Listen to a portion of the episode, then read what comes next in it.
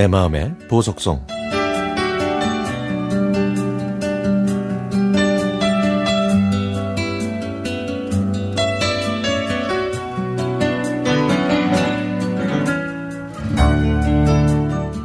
제 직장 생활 경력은 18, 18.7개월인데 한 직장에서만 17년을 근무했습니다. 저는 대학교 졸업식을 일주일 앞두고 힘들게 취직했는데요. 머지않아 그곳이 망하기 직전의 회사라는 것을 알게 됐습니다. 그래서 제 월급은 아르바이트를 하는 친구보다 적었죠. 그래도 저는 출근할 수 있는 회사가 있다는 것만으로도 감사했습니다. 정신없이 직장 생활을 하다 보니 입사한 지 2년이 넘을 무렵부터 회사는 기사회생했고 흑자로 전환이 됐습니다. 제 급여도 조금씩 올랐고 사회생활에도 차츰 적응이 됐죠. 그렇게 회사가 커갈수록 제 업무량은 늘어났는데요. 제 성격상 일을 쌓아두지 않고 바로바로 처리하는 스타일이라 늘 일복이 넘쳤습니다. 회사에 다닌 지 10년이 될 무렵 몸에 조금씩 이상이 생기기 시작했지만 일에 대한 열정과 책임감이 넘쳤던 저는 그것이 당연하다고 생각했습니다. 다른 사람들이 연차 쓰고 휴가를 갈 때도 저는 1년의 연차를 두세 개 쓰는 게 전부였죠.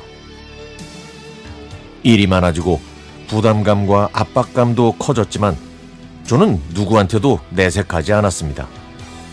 직장인이라면 누구나 다 이렇게 일을 해야 한다고 생각했으니까요.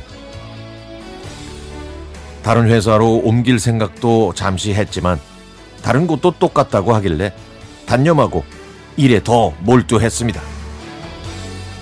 일도 일이지만 더욱 힘들었던 건 새로 바뀐 간부와 딱딱하고 숨막히는 조직 문화였는데요.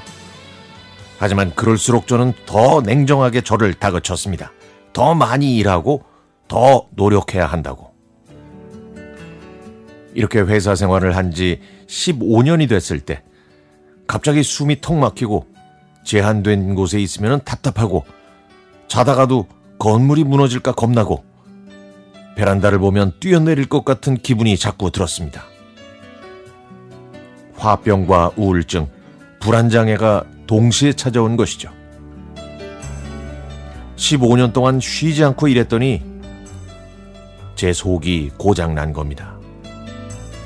당시에 할아버지와 삼촌이 돌아가시고 동생은 사고로 대수술을 받았는데 이 모든 것들이 제 삶을 통째로 흔들고 있었습니다.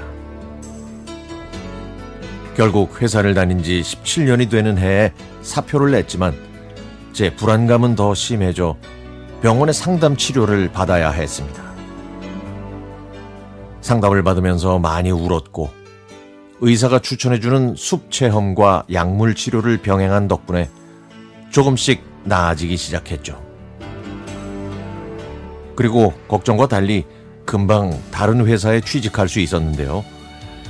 모든 걸 내려놓고 마음 편히 회사를 다니면서 여러 강의도 들었고 지금의 남편도 만나게 됐습니다. 그러면서 그동안 왜 모든 걸 움켜쥐고 살았을까 하는 후회가 들더라고요. 내려놓으니까 제가 보였고 가족이 보였고 그리고 하늘이 보였습니다. 그동안 저는 브레이크 없는 자동차처럼 달리다가 폐차가 됐다는 걸 느꼈습니다. 누군가 저처럼 브레이크 없는 자동차처럼 달리고 있다면 감히 이런 말씀을 드리고 싶네요. 쉬어가도 괜찮다고. 저도 괜찮다고. 그리고 괜찮지 않아도 괜찮다고요.